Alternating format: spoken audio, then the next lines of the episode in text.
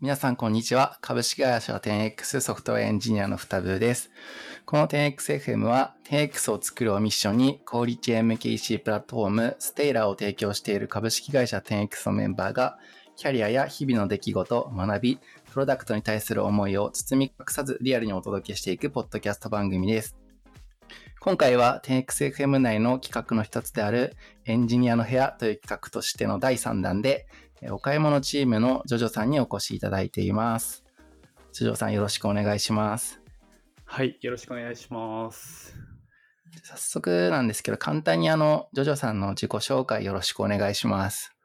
はい、えー、ソフトウェアエンジニアのジョジョです。えー、10X には2月の、えっ、ー、と、今年の2月に入社して、今は、えっ、ー、と、フタブーさんと同じお買い物チームで、えっ、ー、と、主にエンドユーザーが使う、えっ、ー、と、お客様が、えー、のための、えー、ネットスーパー、モバイルアプリとウェブの開発をしてます。はい。今日はあの、この企画放送日1日1回目から僕は聞いてる実はヘビーリスナーなので、この場はすごく楽しみにしてました。はい。よろしくお願いします。はい、お願いします。そうですね。じゃあ、何ですかね。緊張してますか？若干緊張してますね。いいと緊張をほぐす意味でも、なんか、最近のおすすめのエンタメとかあれば、あの、教えてもらってもいいですか？はい、ぜひ。そうですね。と最近僕、ネットフリックスのオリジナル番組で、ライトハウスっていうのがあるんですけど、それにすごくハマってて、ちょっとその話をしようかなと思います。はい。えっと、ライトハウスっていうのは、はい、えっと、星野源さんと、あの、オードリーの若林さんが、あの、悩みをテーマにフリートークをするっていう、まあ、バラエティ番組なんですけど、なんかもう、星野源さんも、あの、五大トームツアーをするぐらい売れてるし、あの、若林さんもめちゃめちゃ、あの、来年か、あの、東京ドームでライブするぐらい、めちゃちゃくちゃ売れてる芸人さんだと思うんですけど、なんかそれぞれめちゃめちゃ悩みながら生きてて、満たされない人生を生き続けているっていう、めちゃくちゃその、生き様を、そのドキュメンタリー形式で、あの、丸裸に話すっていうところが、すごい人間的な魅力を感じる二人で、なんかいろいろ刺さる部分が多いなっていうのでめっちゃ面白かったですね。はい。まあもともとオードリーのファンっていうのもあるんですけど、すごい最近見たコンテンツの中では面白かったですね。おいいですね。僕はネットフリックスを、あの、解約しちゃったんで、ちょっとそれを見るためにもう一回契約するか悩ましいとこですね。ぜひ、あの、30分ずつで6回なんで、めっちゃ見やすいんで、このためだけに入る価値あります。はい。はい。はい、ちょっとなんか他にもおすすめのネットフリックスのもとかがあれば、あの、聞いておいて、1ヶ月でめっちゃ見るとか やってみたいなって思いました。そうですね。まとめてめちゃめちゃ見れそうですね。うん、はい、ありがとうございます。そしたら今日はまあなんか、えー、っと、エンジニアの部屋っていうことで、まあエンジニアリングのこととかいろいろ聞いていきたいなって思ってるんですけど、最初に何でしょう、最近のそのジョジョさんのお仕事、お買い物チームでやってるお仕事について、あの、お聞きしたいなと思っていて、えー、っと、ウェブの改善とかやられてたと思うんですけど、そこら辺のお話聞いてもいいでしょうか？はい、OK です。そうですね。えっと、もともと背景からお話しすると、えっと、ステイラーとして、えっと、主にまあ、ウェブアップ、えっと、モバイルアプリを開発してると、してるんですけど、えっと、まあ、フラッターを使うことによって、えっと、ウェブアプリも提供できるっていうところで、副産部的な、物的な形で、あの、提供してたんですけど、えっと、ウェブアプリ自体が、まあ、かなりも、えー、ウェブアプリ、ウェブサイト自体が、まあ、かなりシンプルな構成になっていて、えっと、まあ、実際に、えっ、と、売り場に入るために郵便番号を入力して、えっ、と、それに紐づく売り場があると、え実際に商品をが並んでいる売り場に入れるっていう動線になってたんですけど、まあ、この動線を、まあ、よりシームレスな体験を提供するために、えー、改善するっていうふうな開発をしてましたというところです。で、もともと前職は結構サーバーサイドメインに書いてたんで、なんかフラッター自体触るの結構初めてで、手探りで進めてたりはしたんですけど、えっ、とまあ、ステイラー自体が結構デザインシステムが結構しっかりしているっていうところがあって、開発自体はかなりあのスムーズにできたかなとは思ってますでただ、えっ、と、結構、その明示的なルールみたいなところが、まだまだ、あの、ステイラーの中で、あの、特にまあ、クライアントの開発はなかったりするんで、なんかそういうところを固めながら作っていったみたいなところは背景としてありますね。うん。あとは、えっ、ー、と、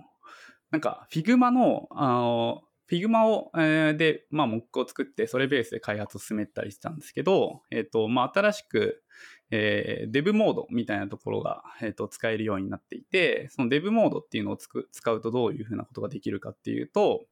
えー、実際にフラッターで作った、えっ、ー、と、Figma で作ったデザインをベースに、それをコードに自動的に落とし込んでくれるっていう機能がありますと。で、これそのまま、あのー、実際に実装するコードに使えるかっていうと、そこまで、えー、めちゃくちゃ精緻なものは出なかったりするんですけど、まあ、大枠を作って、あの、スタイルを調整するとかっていうところはかなりしやすかったり、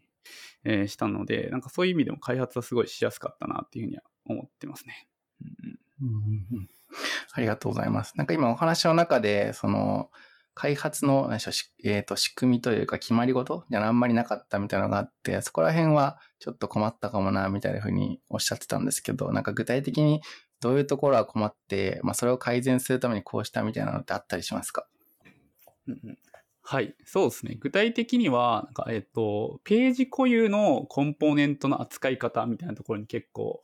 えー、っと、困ったというか、え、っと、考えた部分で、なんか割と、えっと、もともとは、えっと、クライアントを開発する人が、えっと、今の最善の、えー、形で開発していくっていうこ形になっていて、まあ、個々の実装に委ねられた部分がかなり多かったんですけど、えそうなってくると、結構似たようなコンポーネントが乱立したりとか、えっと、共通化できる、すべきものなのか、それとも特定のページに閉じたものなのかみたいなところっていうところが結構曖昧になってたりしたんですけど、えっと、まあ、これを進めながら、まあ、今、えっと、この、えっと、お買い物チームっていう軸とは別に、えっと、フラッターギルドみたいな、えっと、フラッターの開発の、えっと、プラットフォームというか、基盤として、あの、どういうふうに開発してた方がいいんだろうかっていうところを考えるチームにも所属してるんですけど、まあ、そこと並行して進めながら、えっと、まあ、固有のページを、えっと、それぞれ、えっと、まあ、プライベートな、えっと、ドメインとして意味のある形として、えっと、クラス化して、えっと、特定の、えっと、固有のコンポーネントであれば、えー、特定のページの中で閉じた形で実装を進めていくみたいな形で、えっ、ー、と、一つ明言化して、えっ、ー、と、開発を進めていったとかはあったりしますかね。うん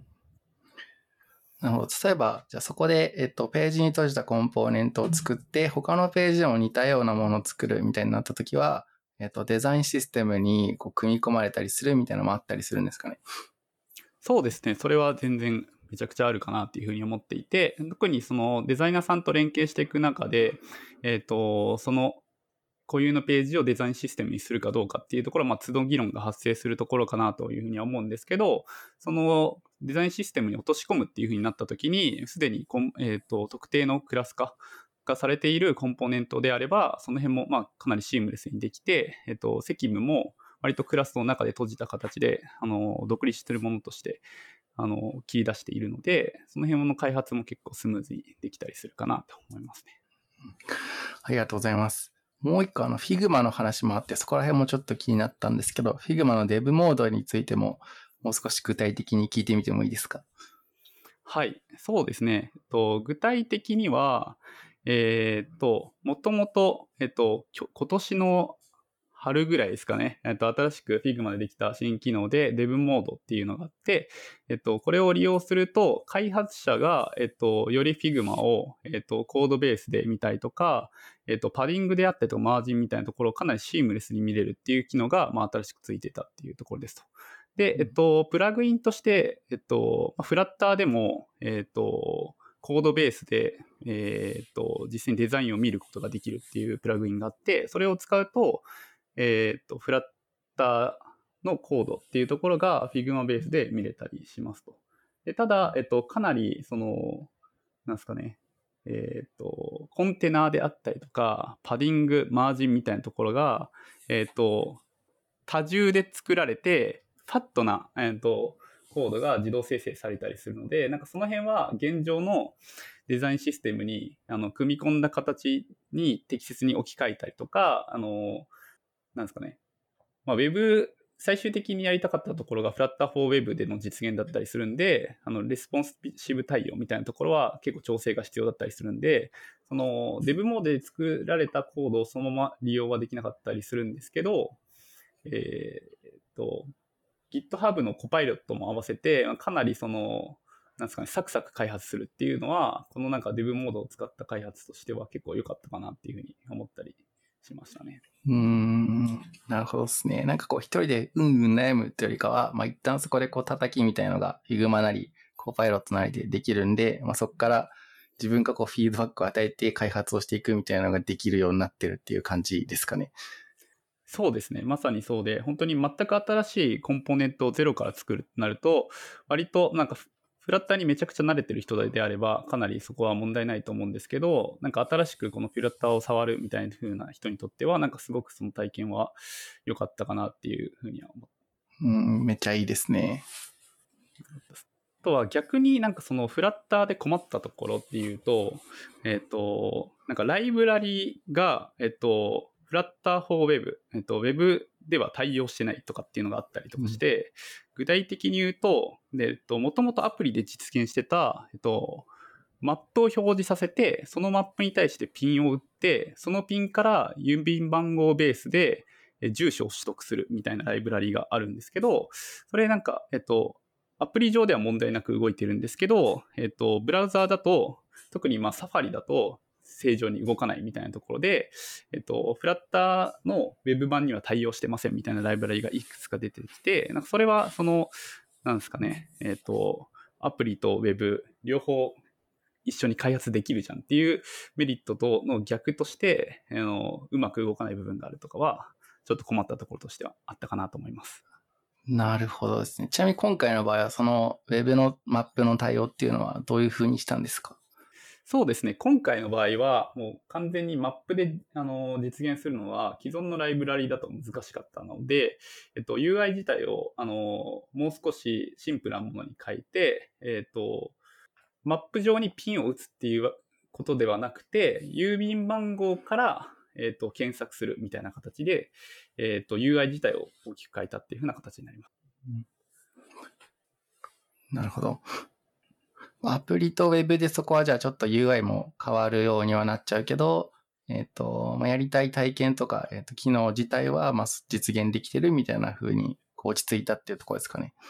うんうん、そうですね。はい、おっしゃる通りです。ありがとうございます。なんか、Web トップの改善みたいなところ以外でも、なんかいくつかやられてるなっていうのは、まあ僕も同じお買い物チームなんで横で見ててあったと思うんですけど、なんか他にもこの辺ちょっと最近やってて話しておきたいなっていうのってあったりしますか？そうですね。えっと、現在進行形でやっているところとして、あの、タブの回収みたいなのをやってたりしますと。で、これはどんな、えっと、対応なのかというと、今、えっと、実際に、えっと、まあ、アプリを開いていただくとわかるんですけど、えっと、商品が並んでる、えっと、売り場タブっていうのが存在するんですけど、その商品の一覧をお肉であったりとか野菜であったりとかっていうところで、えっと、ナビゲーションで切り替えるっていう風な、えっと、今設計になってますと。で、このナビゲーションタブっていうのが、えっと、完全にタブイコールこのカテゴリー、お肉であったりとか野菜であったりとかっていうカテゴリーで今完全に表現されてるんですけど、えっと、今後なんかより拡張性がを持たせて、あの、幅広い売り場の表現を行うために、このカテゴリーイコールタブっていうところから、そのタブっていう概念を、えっ、とあ、カテゴリーか。カテゴリーを一つ抽象化させて、上位概念として、なんか売り場、えっ、と、野菜の売り場、えっ、と、お肉の売り場、まあ、見せ方としては同じになるんですけど、っていう形で表現することによって、今、そのナビゲーションタブで表現している部分をカテゴリーに紐づく商品以外に、例えばお客様のお知らせであったりとか、クーポンであったりとかっていう、まあ、別の情報をより広く表現できるようにするっていう風な回収を今入れてますと。で、これが結構、えっ、と、割と最初は、そのタブに1個抽象化させて、あの、上位概念入れて対応すれば良いんじゃないかっていうふうに進めてはみたんですけど、実際はかなり根深い問題で、なかなか、あの、やりがいがあるなっていう感じで今開発進めたりしますね。うんうん。やりがいっていうのは、なんかどういうのがありますか？そうですね。えっと、まず、その、売り場っていうところが、えっと、かなり、あの、ステイラーのお客様アプリを、えー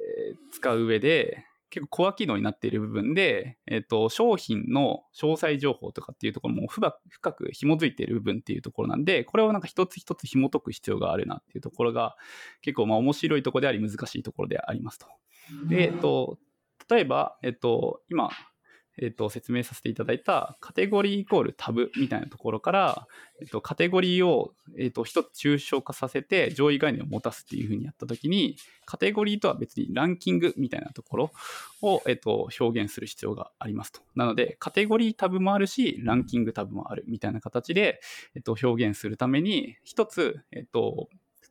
売り場タブっていう、えっと、中小クラスを一つ用意して、えっと、それを、えっと、実装する、えっと、それぞれカテゴリーとランキングをが、えっと、その中小クラスを実装することによって、型によって、えっと、タブの、えっと、振る舞いを変えていくみたいなところを今やってたりします。はい。めちゃくちゃいいですね。なんかもともとそのタブと、えっと、三つ結合になっていた商品みたいなカテゴリーっていうところを、まあ、タブとカテゴリーを分けるっていうところと、まあ、タブが、えっと、カテゴリーにもなれるし、ランキングにもなれるっていうような、えー、実装を今やっているっていう感じなんですね。そうですね。まさにやってますね。はい。あはありがとうございます。うん。お、なんか言いかけましたか、今？あ、あごめんなさい。あとは、えっ、ー、と、えっ、ー、と、この実装する上で、その、フラッターを使ってるんですけど、今、フラッターの産経を使ってて、その新しい、えっ、ー、と、機能として、シールドクラスっていうのがあって、これを使って、あの抽象の、抽象化された売り場タブっていうのを表現してるんですけど、これのなんか、良いところとしては、えっと、例えばカテゴリーランキングっていうのをそれぞれ実装、抽象クラスを使って実装したっていう風になった時に、スイッチ文とかでそれぞれを型で判別して、えっと、出し分けるんですけど、新しくお知らせタブみたいなところが、えっと、実装されましたっていう風になると、そのスイッチ文で、えっと、お知らせタブについての、えっと、係数分がないと、ちゃんとコンパイルエラーになったりするっていうところがあって、なんかこの辺はなんかすごく、その、実装漏れであったりとかっていうところを塞げて、なんかえっ、ー、と、この仕組み自体はすごい良いなっていう感じで、なんかこの辺も試しながら今実装できてるのはすごい楽しいですね。めっちゃいいっすね。なんか僕とかは、もともと Android のエンジニアで、あの、 Kotlin で書いてて、 Kotlin もあるんですね。その、えっ、ー、と、スイッチ文、まあ、 when 書いて、えっ、ー、と、満たす要素すべてが、えっ、と、ケースに書かれていないとコンパイルでエラーになるみたいなのがあって、最近ダートもそれが入って、なんか自分は結構なんかもともとやれてたことができるようになってきて、嬉しいなって思ってたりしますね。うん、いいですね。ガンガンそういうのを入れてって改善を回していきたいなっていう気持ちが日々高まってますね。そうですね。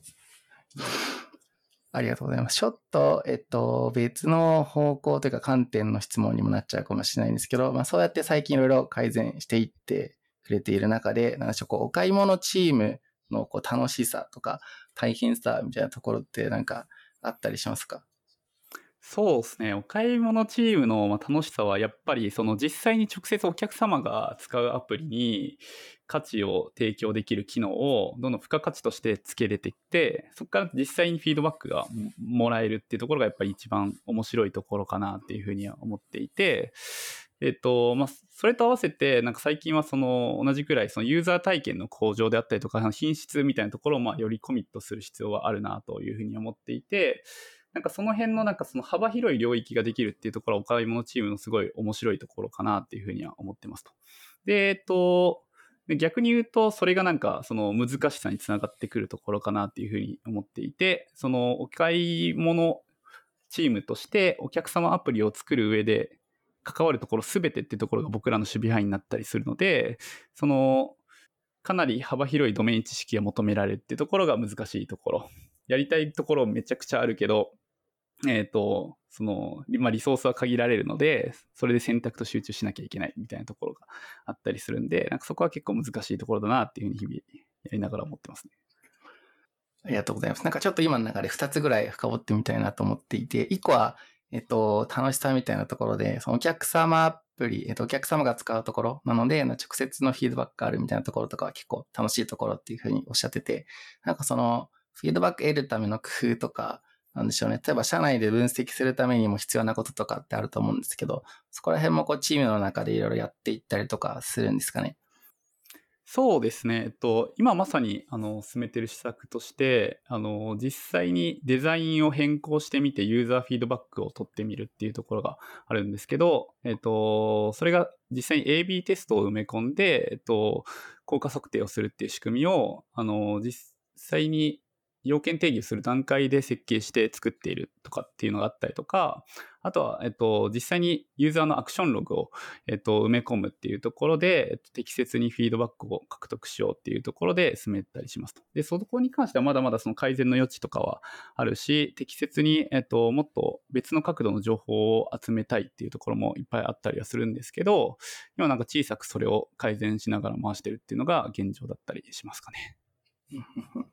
ありがとうございます。もう一個あの、優先順位のお話もあったと思っていて、まあいろいろ、えっ、と、